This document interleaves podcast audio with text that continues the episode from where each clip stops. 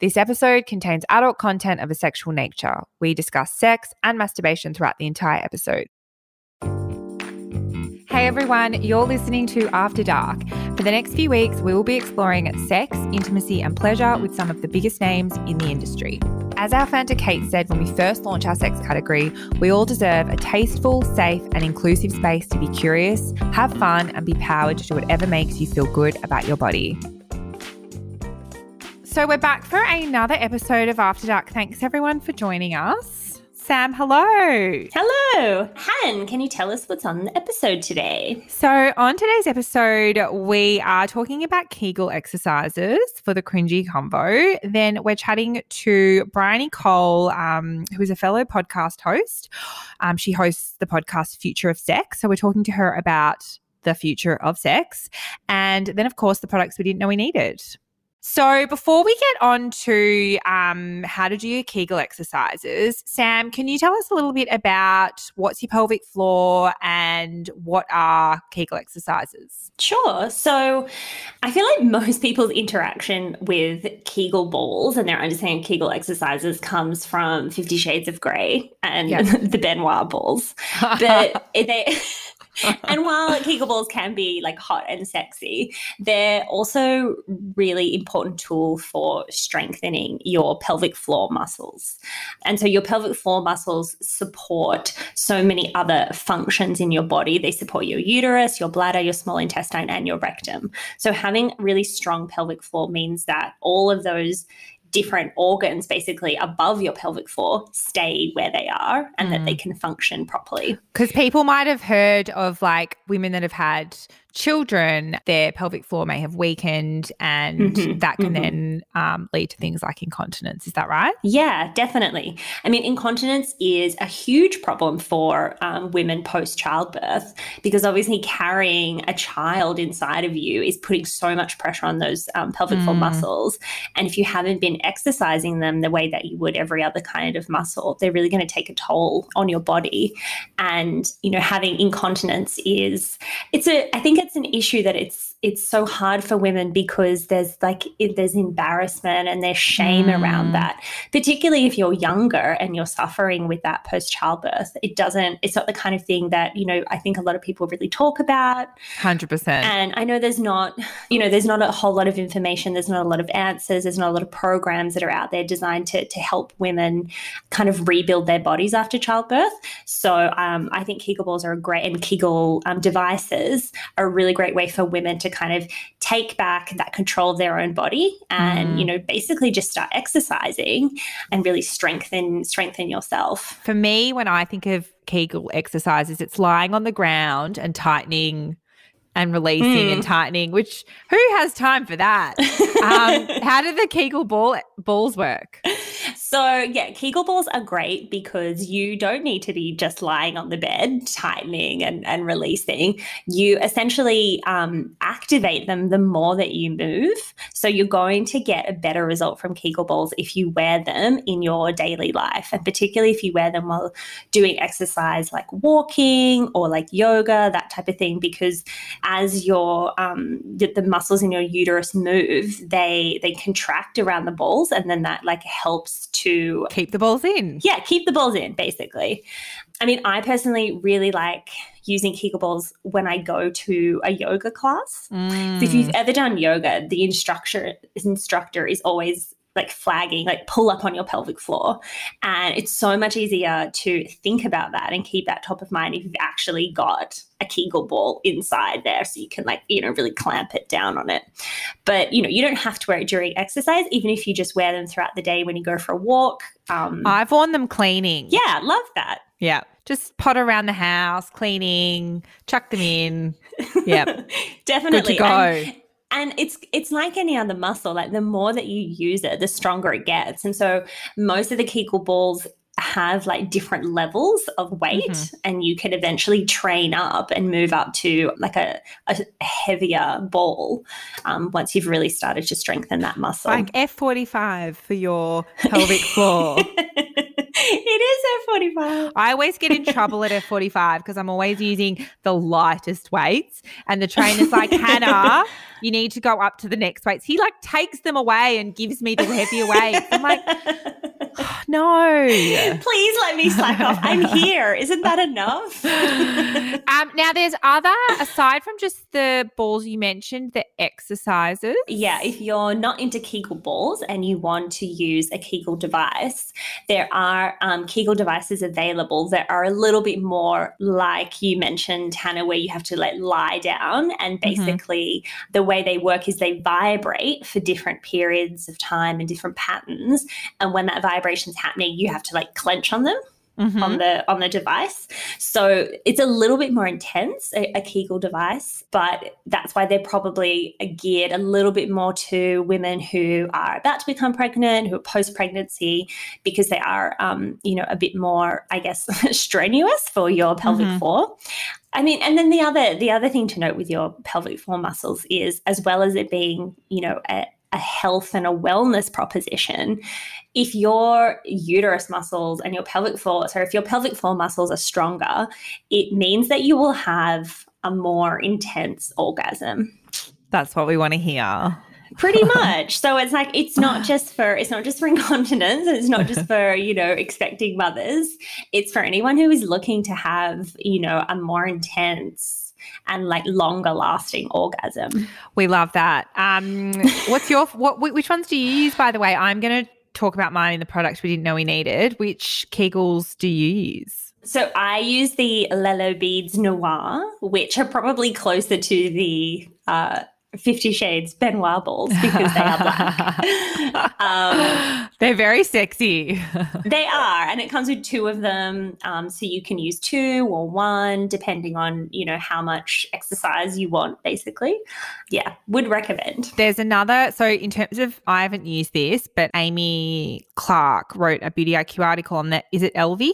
Elvie, yeah. Elvie yeah. Kegel exerciser and tracker. So that one actually comes with an app so that you download the app and it has a range of five minute exercises that give your pelvic floor like a full workout. If you're looking for some sex tech, that could be yes. an option. definitely, definitely. All right. Well, let's get into our interview with Bryony Cole.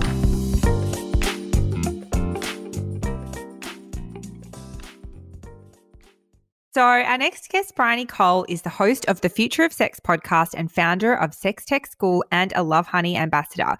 She is a sought after consultant forecasting trends in the sex tech industry. Where did your interest in sex tech come from, and what's sort of a typical day for you? Yeah, I got interested in sex and technology six years ago when I started the podcast, but I think haven't we all been interested in sex a lot longer than that? uh, I certainly was. I just didn't know how to make a career out of it.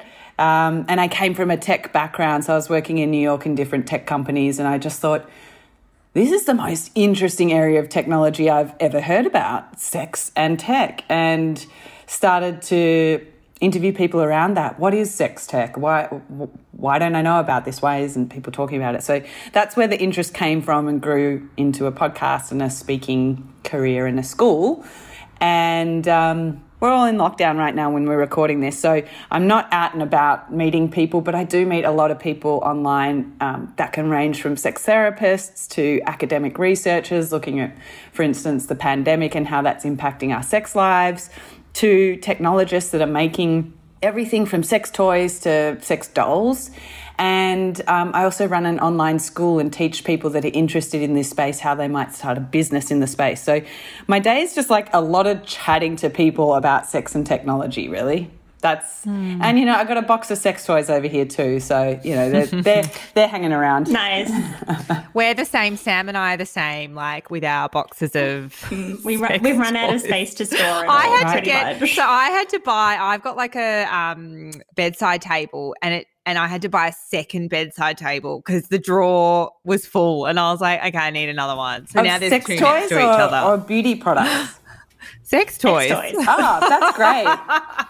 Yeah, I've seen a really cool, um, like it, someone took like you know those hangers that go over the back of your door that you can put jewelry in or shoes mm. in, They're like clear yes. little stackers, and someone had put all their dildos and butt plugs and vibrators in oh there oh my instead. God. That's amazing. That, you're right. Like the thing that holds the, that extra thing that you can put in your wardrobe to put your shoes in. I love that idea. Great idea. Toy storage. um, so let's sort of start at the beginning. What is sex tech? And for um, our listeners who might not be familiar with it, can you kind of give us a couple of examples of what, what we're actually talking about when we talk about sex tech? Yeah, I think not many people realize that sex tech is this huge $125 million industry uh, in, in the next couple of years. It's valued at that. And it's an industry that is so broad. The best way to understand sex tech is to really look at those two words, the compound of sex and technology, and how those two go together. So, everything in the sex bucket or the sexuality bucket from sex education, obviously orgasms, but also things like crime and violence reporting, STIs, um, health prevention. So, that's sort of the sex side of sex tech. And then the tech side, everyone just races to robots and goes, oh, sex tech, that must be like mm. robot girlfriends, which it is. That's you're right, but there's also so much more to sex tech. And if we pull back to like the first example of sex education and think about how is technology being used for sex education at the moment, and there's just like a bunch of great apps that uh, are emerging in the space that are that can be considered sex tech in terms of like guiding you through masturbation or maybe sort of going to therapy or learning about your body through these apps is really cool. So I think that also encompasses sex tech, apps, websites, um, virtual reality, of course, all the sexy technology, virtual reality, artificial intelligence, um, anything XR or mixed media related, mixed realities. But yeah, simple stuff too. So technology as a tool, it's really just a tool that allows you to do something. So in that sense, lube could be sex tech as well, um, condoms, those sorts of things. I like to put it all in a big bucket and just think, oh, how do, how do these two things go together? And that's why the valuations are so high.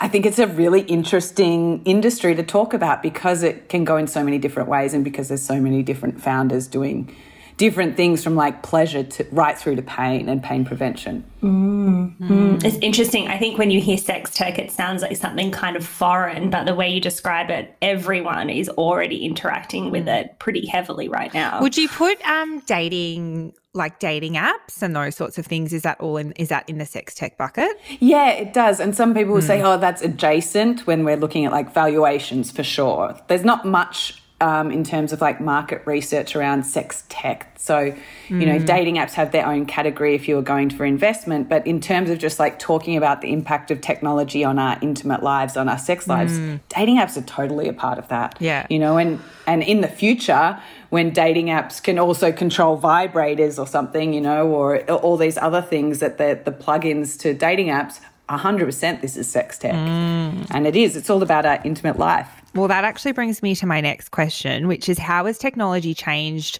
the way that we date, fall in love, but also experience intimacy? Yeah, I mean, this isn't a popular opinion, but I think hopefully it's made us better humans, you know, and that's my optimism for sex tech yes, it's changed the way we date in terms of like the proliferation of online dating apps. And um, with that comes these behaviors that kind of suck, like ghosting. Mm. And that's, you know, maybe we did that before, but now we do it more often. We have this ability to connect with more people in our postcode or not, according to what pizza topping we like, you know, right right down to every single niche. So it's given us more opportunity and in the in the first instance, usually when a new technology is introduced, you have these like weird behaviors where humans are trying to catch up and adopting and creating different behaviors around relationships or hookup culture, those sorts of things.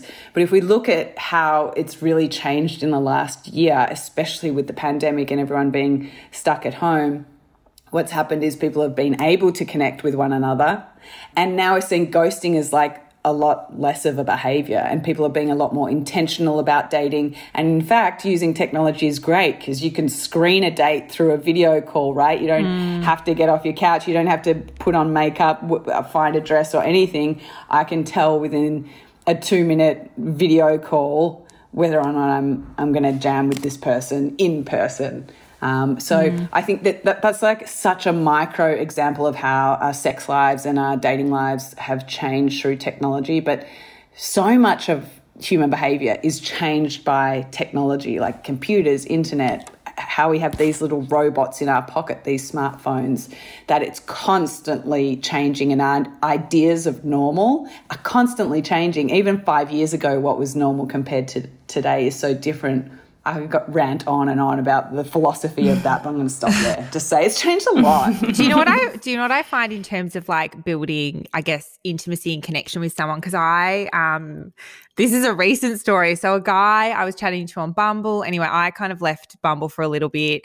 And then he found me on through LinkedIn. He found my name. Then he found me through Instagram. And now we're sending voice memos over Instagram. but the voice, I love voice memos. I've spoken about this a lot, where I find that you can really get to know someone like through their voice and just chatting. And I yes. just like love that now that you can, without having met someone, you can kind of start to, you know, get a little bit deeper and get a bit more mm. intimate with someone, which is so nice. Like you think yeah. about, yeah. I think audio is really interesting. Like Clubhouse, for instance, has exploded this mm. year, and there's mm. like the nuance you can decipher through it's like body language but it's auditory right? You can you can mm. tell through a person's voice. I'm curious you you you went off bumble but this person sort of tracked you down through these other social media platforms. Is, yeah, that, is that not a red that, flag? Did you find that sexy or that, not? well the way that he described it on the voice memo initially i was like whoa.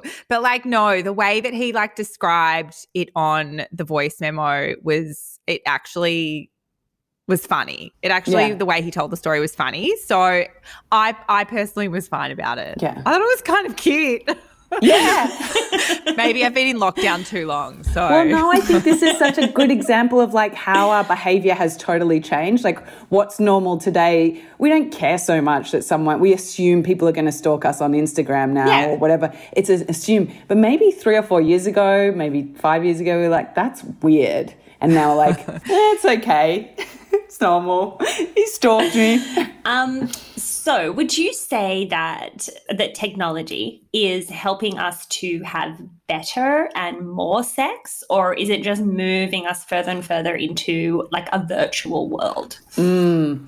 Yeah, I, I feel like for most people, this question, like talking about whether it's kind of like the implication is technology good or bad? Like, is it bringing us together or are we all becoming zombies? And I think there's cases for both sides, right? The fact that, yeah, people are uh, becoming more isolated and no need to like connect in real person because they can connect with a cam girl online or have a virtual relationship or even chat, you know, sext with a bot instead of an actual person and that be enough. And then there's cases for the other side where, yeah, I think it's doing a really important job of bringing people adults up to speed with sex education. Like, gosh, we're mm. so far behind. I feel like this is the core issue with everything. If we solve sex education, we'd solve so many problems in the world mm. and dating, mm. but just like mm. po- politics and everything because people are just so frustrated. But I think for me, looking at the industry for the past six years and looking at all the other stuff that's available, I think, yeah, you know, technology is probably doing a good job at trying to bring us closer together, trying to improve our sex lives by yeah, we talked about sex education a little bit, but like apps like Ferly or Lover or Coral, you can go download those and learn more about you know, your body, your sexuality, OMGyes, if you've ever used that. It was really cool platform to look at um, female masturbation and, and these 12 different techniques of masturbating. Like, hello, we never got taught about masturbating growing up mm. at all. And no. now, you know, you take a study that was done of hundreds of women from teenage years to like right into their 80s about how they masturbate. You take that data, you turn it into, okay, we've identified these different techniques of masturbation for women and turn that into an app that's really cool that you can be like, oh, this is so cool. I can, I can learn these things. That was never around and, and technology's allowed that to happen that specific example, they use haptic technology on um, iPads and things so you can sort of practice trace on an iPad, a vulva, you know, try it out, or even a partner can. So for me, I see so many positives from the technology and bringing people closer together. And I think I see so many crappy behaviors from the humans, right, that are using it. Technology mm. is really just the vehicle. We can decide what we make or how we use it.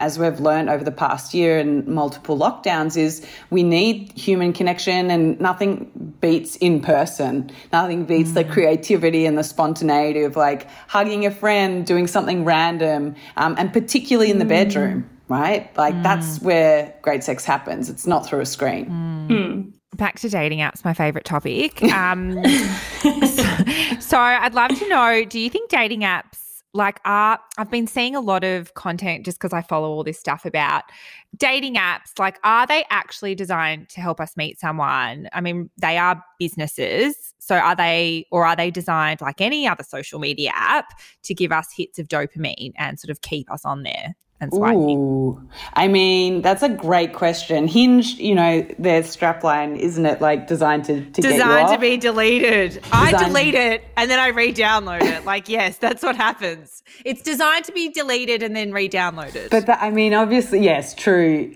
I I met my boyfriend off Hinge, so I'm a big fan of oh, Hinge. Okay. So I'm, I may be a bit biased of dating apps. I think um, again, it's up to us how we use them. For sure, any sort of technology is designed to be user friendly, but mm-hmm. it's ultimately up to the pool of humans on the platform. And if you you connect with people and they're just crappy, then of course you're gonna just you know keep going in the the cycle, or maybe you're gonna delete it because you're like this is really crap. So and then they'll find you on LinkedIn later. Don't forget that. They'll find you on LinkedIn later. I mean, I think there's going to be this like, hopefully, I think it's kind of a romantic notion of like this renaissance back to like meeting in a bar or I meeting, know. you know, that sort of thing will be really, really it. just, you know, the thing that people want to do in this revolt against mm. maybe apps, having used them so much, having used video dates so much and all that sort of stuff. It's handy and it served a purpose, but I think we're getting fatigued with our screen mm. use. So I see a time where people, you know, or the next generation go, "This isn't cool, man." Like when we're off dating apps. Well, like, I was I read something recently. It was um, Esther Perel said that like the thing with that she's found with millennials that she speaks to is that they know what like getting turned on is and they and they know what that is like but it's the desire in the lead up to that. So, because dating apps, you both have said yes. You know, when you were young and you had a crush mm. on someone and you were like, do they have a crush on me? And you keep seeing them around or you keep seeing them at work or wherever it is you see them. And that desire builds mm. and it's like this mm. crush. I have found on dating apps, I've probably had a lot less of that because you're both like, yes, tick. That's a great, mm. great point. You know what I mean? Uh, when yeah. I read that from her and I was like, oh, I miss having a crush. Yeah, it's that, uh, it's like firing off all our arousal receptors, isn't it? And that the build, mm. the build, and it, it's the same thing in sex, like not just in dating, but I think in sex where people miss the foreplay of it all you know, mm. and jump straight to the action when actually the sex or the great part is everything around it. It's the before, it's the, totally. you know, talking about what you're going to do, it's the fumbling around, it's also mm. afterwards, it's the aftercare and hanging out mm. or doing what it, like it's, it's so much more than just this one single point, whether that's meeting a person or having penetrative sex. So mm. yeah, we are, we're stripping a lot out and like shortcutting things, aren't we? A hundred percent. That's what I think dating apps are missing is this sense of a slow build. A slow build because there's no, mm. I have found that since I started using dating apps, I used to have crushes all the time. The guy in the coffee shop, like, but now because people are in their phones at the coffee shop, you don't sort of have that look and smile and then look away. Like, there's so much less of that. And mm. it's, Mm. And that's the mm. ma- I, I think that's the magic of romance and dating is that. Mm, mm. And also that idea of falling in love with someone that you're friends with first. And yeah. then you yeah. get to know someone. And then that's what happened with me and my partner. He was best friends with my flatmate at the time. And it took us a couple of months to get together. But I, I had that feeling of like, oh, I mm. think I like you, but are we friends? I was that couple of really months the best time of your life? the best time because it's it's so scary. You're like, yeah. is this really happening? And I'm really putting myself out there, even though you put yourself out there, quote unquote, on a on a date all the time on an app. But it really felt like, oh, this is really scary because this person's in my life already. Yeah, mm. it was it was great. I feel I feel lucky that I got to have that. oh, sexual tension, like yeah, that's, sexual tension. Word. That's the word. That is the tension. Yeah. Mm. How do you build that into an app? You can't. Unless there's like a slow reveal, right? Where it's like, oh, just an you just sit, get to see an eye today. I bet someone's already done this. then the mouth, but like the sexual tension, that is, as Esther Perel says, that's all the mystery, that's the desire, mm. that's the like, that's the dance, the erotic part of all mm. of it. Yeah, I don't think technology can do that. Us humans are going to have to do that, yeah. guys. We're going to have to step up. Yeah. I do up. think that we that we think that dating apps are more than they are. So we think dating apps will solve the problem, but the dating apps just introduce us to someone. We actually then have to do the work. I yes. think is mm. what I'm learning. That's true. Mm. That is true. Just back to the idea of sex tech and sex education, you mentioned a, a, a couple of different apps that are available. But how do you think that sex tech is going to change sex education? And what are some other kind of real world examples of how things like, for example, virtual reality are going to improve sex education? Oh, it's so cool. I mean, we can all agree that we had a shit sex education. I don't know if we can mm-hmm. say that. Mm-hmm. Crappy mm-hmm. on the 100% and you know the potential to move beyond just showing like an anatomy lesson or like a documentary of animals having sex as like sex education and then leaving it. I've heard also some people say oh all the girls at my school had to go in one room and the guys had to go in another and we had different sex education. Like just nuts that mm. we're still doing this in 2021 so there's just so much potential for this and i think virtual reality is something i get really excited by because at the moment, a lot of the innovation around sex and virtual reality is in the adult category and it's not really being used anywhere else. And it's just like, man, if we could put sex education lessons into virtual reality, just like they're doing with other you know classrooms around history lessons or science lessons mm. like imagine going to school and learning about a really scary topic like STIs or herpes or something but through virtual reality you get to sit in a room with someone and they talk you through it and you can answer ask really sort of like scary questions or vulnerable questions and virtual reality is that space if you've tried it that is it's just so encompassing and private and it's your own little world. And i think growing up as a teenager you are sort of in this own little world trying to understand things trying to understand your place in it and your sexuality. And if you can create an environment like that that feels safe to ask whether it's a, a teacher a guide someone about these scary things from STIs to health to masturbation in a way I think that would be really that would accelerate all, all of us, right? The human race in mm. learning about mm. these things that are really at like the age we should be learning about it instead of it being like a diagram on a chalkboard. Mm. Sorry, if you had a crystal ball, how would you describe the future of sex and maybe intimacy and dating? Oh my gosh, I I really describe this as just it's more of an attitude than everything anything else. I think people often think, "Oh, she's going to talk about like how we're all going to be you know, have augmented reality things attached to our heads and like mm-hmm. tits that fire off, you know, different technology, laser beams or something. No, like I really believe when we look at the future and how sex is going to change and how technology is going to change it, it's all in our attitudes. Like even the fact that mm-hmm. we're having this conversation on this podcast, there's this movement towards openness, less judgment. Mm the big one is less shame, mm, like yeah. ensuring people mm. don't feel shame around their sexuality or anything that they do. I think the future is all about an open, non judgmental attitude towards sex. And I really look forward to that. Well, on that on that note, um, thanks so much for joining us. This was a super interesting chat.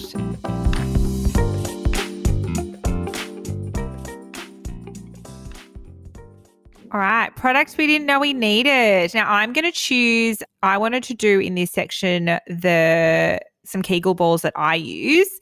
So you've got the Lelo Beads Noir and I've got the Lelo Beads Mini. And so the reason I like these ones, I think these are good if you're just starting out um, because they've got varied weights. So you can kind of change your routine depending on which weight you want to start with. And then as you build strength over time, you can increase the weight. Um, so it comes with, there's four different beads. And there's also, what's that? There's like the little rubber thing that the beads come in. Yeah, it's like a little, like a harness. Harness. You can yes. use two at once. Yeah. So you could, but I think you can basically like start with like a light ball and then move up to the heavier balls, like as you get more strength. So for someone that is just starting out, I would do those and and basically, I mean, there's not really much to it. You really, um, I guess, put them. They've got like a little string on the end, so it's kind of like a tampon. Yeah, definitely. You insert the balls into your vagina and then you can kind of go about your day, you know, 15 minutes or longer. And then you basically pull them out, I guess, like you would pull a tampon out. And then don't forget to clean them. So um, I have the Intimina Intimate Care accessories. Yeah, accessory cleaner. Yeah. But um, you could also use um, like a something like a Femfresh with warm water mm-hmm, as mm-hmm. well. Or if you've got um, like hand sanitizer, like proper uh, proper grade hand sanitizer, that would work as well because that's got the alcohol content mm. that's going to be effective to clean these products. Yeah. So that is mine. What is your product? So mine is um it's a lubricant. It's the Luvloob oil-based lubricant in mm-hmm. honey flavor. So the reason I didn't know I need this yes. was because most like I feel like the most common lubricants are water-based or silicon-based. But the challenge is that you can't use those lubricants in the water. Ah. And the background to this is are you, back, are you are you are you having more baths, Sam? yes, because I just feel like we're in lockdown in yep. Melbourne and if you know you're here you'll know how cold it is and there's no chance of an international holiday coming up there's like no warmth anywhere so I just feel like I'm spending more and more time in the bath more time in the shower and I really feel like if you're the same then you know an oil-based lubricant is really going to help you particularly my partner and I keep having well we're attempting to have shower sex because it's the only place that's warm ah. and you know in winter you're always like tucked up in bed under the covers because it's too cold to expose any naked flesh mm. so if we're in the shower it's the only time that we can ever like really like be like sensual together because it's the only place that's warm enough you guys live alone now don't you because you used to live we do in a yeah. share house we used to nice. be in a big share house yeah. yeah so now it's just the two of us but it's so still, you're just making the most chilly. making the most of that bathroom all to yourself. pretty much, pretty much. So if you're um if you're interested in having some shower sex and because you just want to be warm. I feel that with shower sex, one of the issues, it's like if you had sex in any like water like you know, a pool, whatever, is that it would might dry out a bit. Yeah. So like water just kills the lubrication. Yeah. So even if you're, you know, really aroused and really into it, like the like water is just going to like remove any kind of natural lubrication that your vagina is providing. So you really need a lubricant, but a lot of like water-based and silicon-based lubricants actually aren't really that effective in the water because mm, they wash oil-based lubricant. Rem- remember that science experiment when you put the oil in the water and it separates?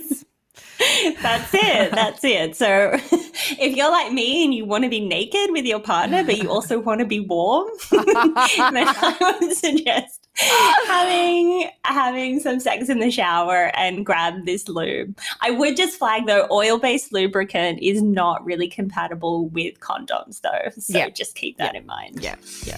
Great. Well, that is it from us for this week. Thanks so much for joining us again for Beauty IQ After Dark, and we'll see you next week. Bye.